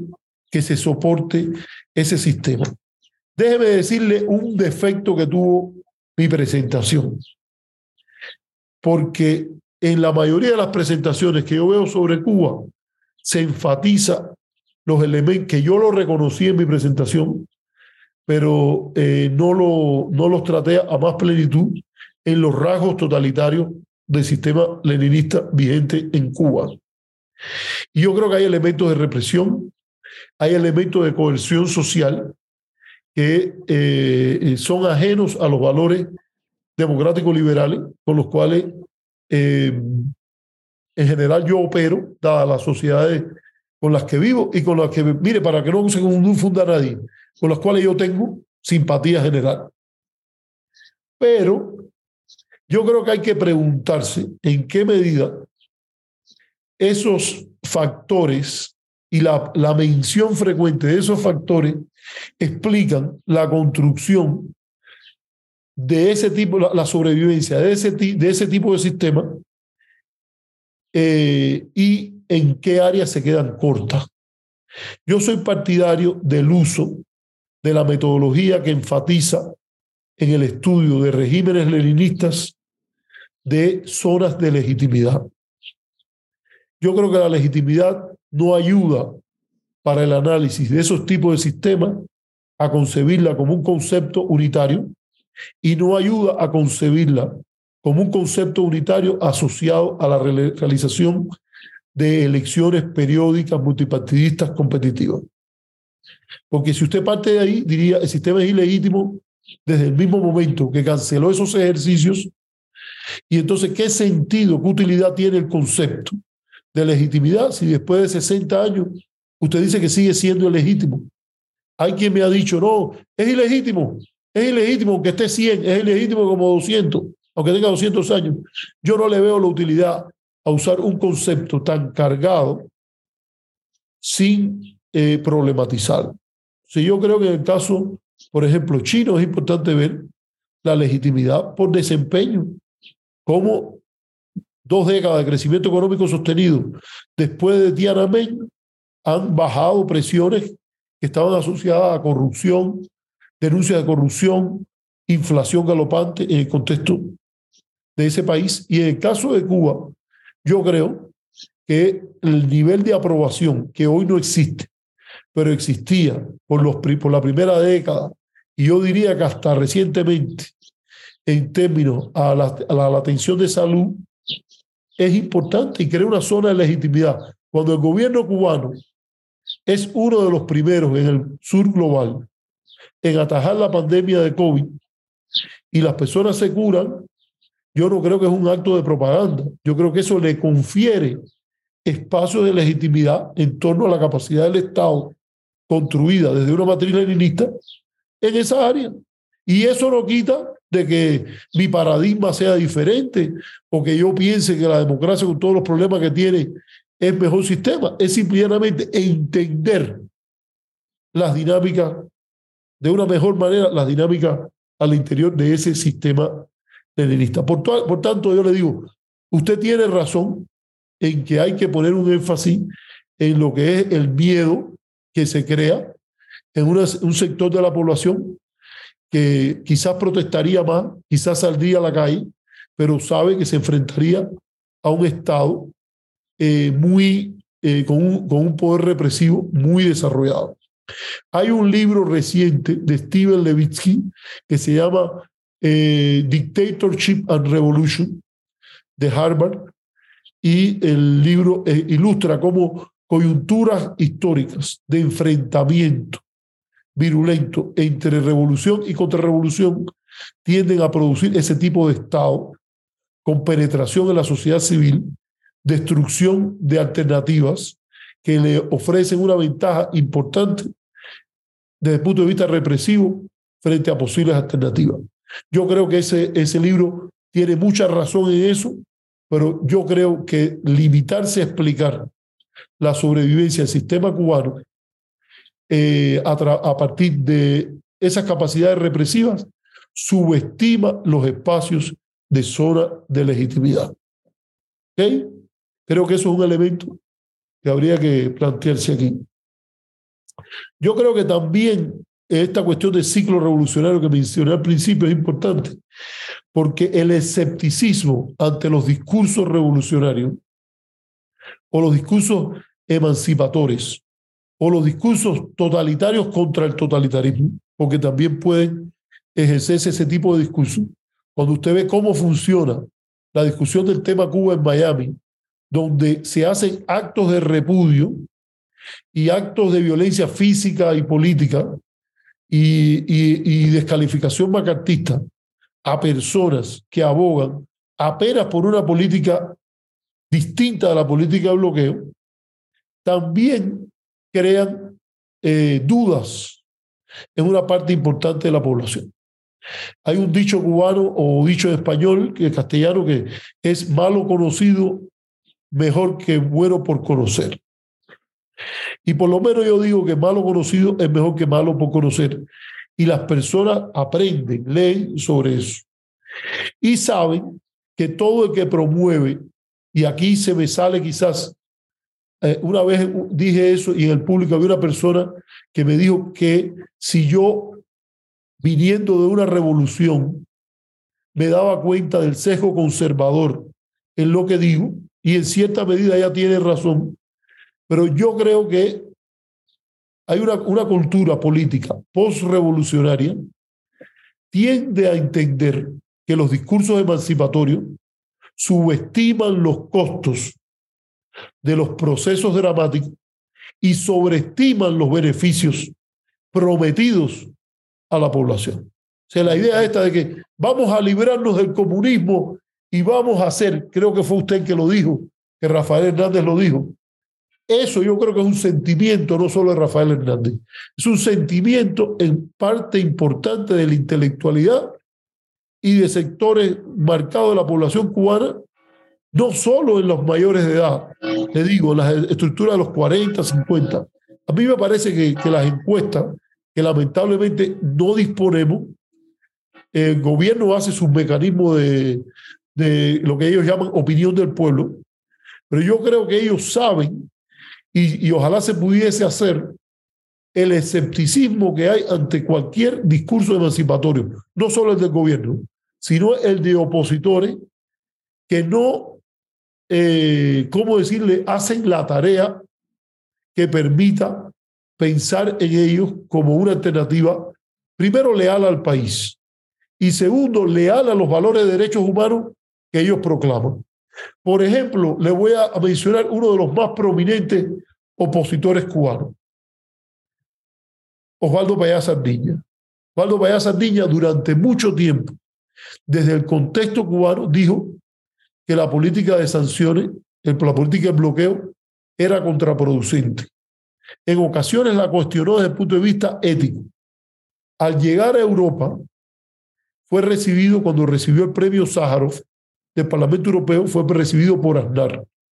Pasó por Washington. Él había sido atacado virulentamente en Miami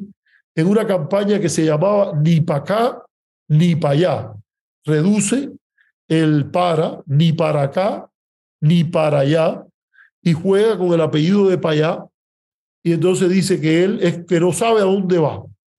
Esa campaña no la hizo el gobierno, esa campaña la montó la derecha, pro embargo, pro bloqueo. Y cuando él llegó a Miami, en un proceso de, de alineamiento con aquellos que controlan la principal ayuda que sale de los presupuestos de la Hell él dijo que él no había puesto el bloqueo y él no lo podía quitar y que las posiciones en relación a las sanciones dividían a la oposición. Eso a mí me parece una posición eh, muy poco confiable. Estás ante la principal política que afecta a tu país y tú vienes a decir que para unirnos entre los opositores nos vamos a eh, callar en relación a eso. Y no vamos a tener una opinión. Yo creo que eso expresa también las presiones de tipo autoritaria, de conformidad en el discurso opositor, y eso es algo muy difícil de romper, dado el importante papel de capitán de la oposición cubana que está jugando la política norteamericana. El propio Philip Bonsal, embajador norteamericano en Cuba, que había ayudado a que Estados Unidos se llevara bien con la revolución boliviana del movimiento nacionalista revolucionario, él alertó que el capitaneo de Washington sobre la oposición cubana terminaría dañando a esa propia oposición al permitirle ser una especie de free ride o viajante libre que no tiene que pensar las condiciones nacionales a partir de su propia realidad y sí de la garantía que representa y la esperanza que representa desde Bahía de Cochinos hasta hoy la idea de que yo no tengo que ajustar mi discurso al país que quiero ganar, a los sectores pasivos del gobierno y a los sectores pasivos de la oposición. Si tengo Estados Unidos, lo tengo todo. Y eso me parece un serio problema en el diseño y en la formación de la oposición cubana. Eso yo sé que no se lo van a decir mucha gente, Ahora, yo no vengo aquí, incluso he sido acusado por algunas personas de no tener un compromiso con la oposición. Yo no creo que mi función académica y de analista sea tener un compromiso con ninguna oposición. Y disculpe el amigo Olivier si le busco un problema al hablarle esto directamente, porque él va a tener muchos invitados aquí que sí tienen compromiso, o con el gobierno o con la oposición. No, no, no, no. Yo soy, yo soy un académico tradicional. Yo no concibo mi labor académica como parte de una labor emancipatora, emancipatoria. Yo primero, mi labor fundamental es analizar tan fríamente como yo pueda los asuntos y los hechos sociales y a partir de ahí construir una narrativa lo más coherentemente posible. Pero yo no vengo a ningún lugar a hablar desde la idea de que lo que yo diga no ayuda a la oposición. Esa no es una preocupación en la cual yo estoy educado cuando quebré mi vínculo con la visión leninista de lo académico, que incluso llega a un pensador como Antonio Granchi, que respeto, admiro por muchas de sus cosas, pero yo no tengo esa visión de intelectual orgánico, ni para la democracia, ni para el comunismo, ni para nada. Entonces, le, aclaro eso porque a, la manera nietzscheana uno tiene que denunciar sus propios sesgos. Yo tengo el sesgo de un intelectual y un académico tradicional. Y esos defectos de la oposición, yo no me voy a, a limitar de decirlo en ninguna parte. Yo le dejo a Olivier, si él no quiere que eso salga en, eh, eh, eh, relacionado con el observatorio, él lo puede cortar. Pero su pregunta vino por ahí y yo se la estoy contestando tal y como lo consigo, aunque sé que a raíz de las protestas del 11 de julio no es una opinión popular en sectores que viven en Europa, Estados Unidos, etc. Entonces creo que hay ese escepticismo, hay la zona de legitimidad, hay el miedo que usted relaciona y eh, quiero terminar por apuntar un grave defecto que yo creo que el sistema sigue eh, eh, teniendo. Y es que es un sistema que permite la deliberación, pero de una manera muy controlada desde arriba, al estilo tradicional leninista. Permite que se ventilen quejas, pero no se vota. Tiene muy baja, bajo, tiene un alto nivel de centralización cuando en realidad tiene un espacio importante para someter a plebiscito o darle autoridad a las autoridades locales en áreas como son la, el otorgamiento de permisos para, para la creación de empresas, eh, el manejo de, de, temas de seguridad social, eh, en qué gastar el presupuesto comunitario, yo diría que incluso un elemento importante que le da tremenda vida al sistema del Kuomintang en Taiwán y que Cuba pudiese adoptar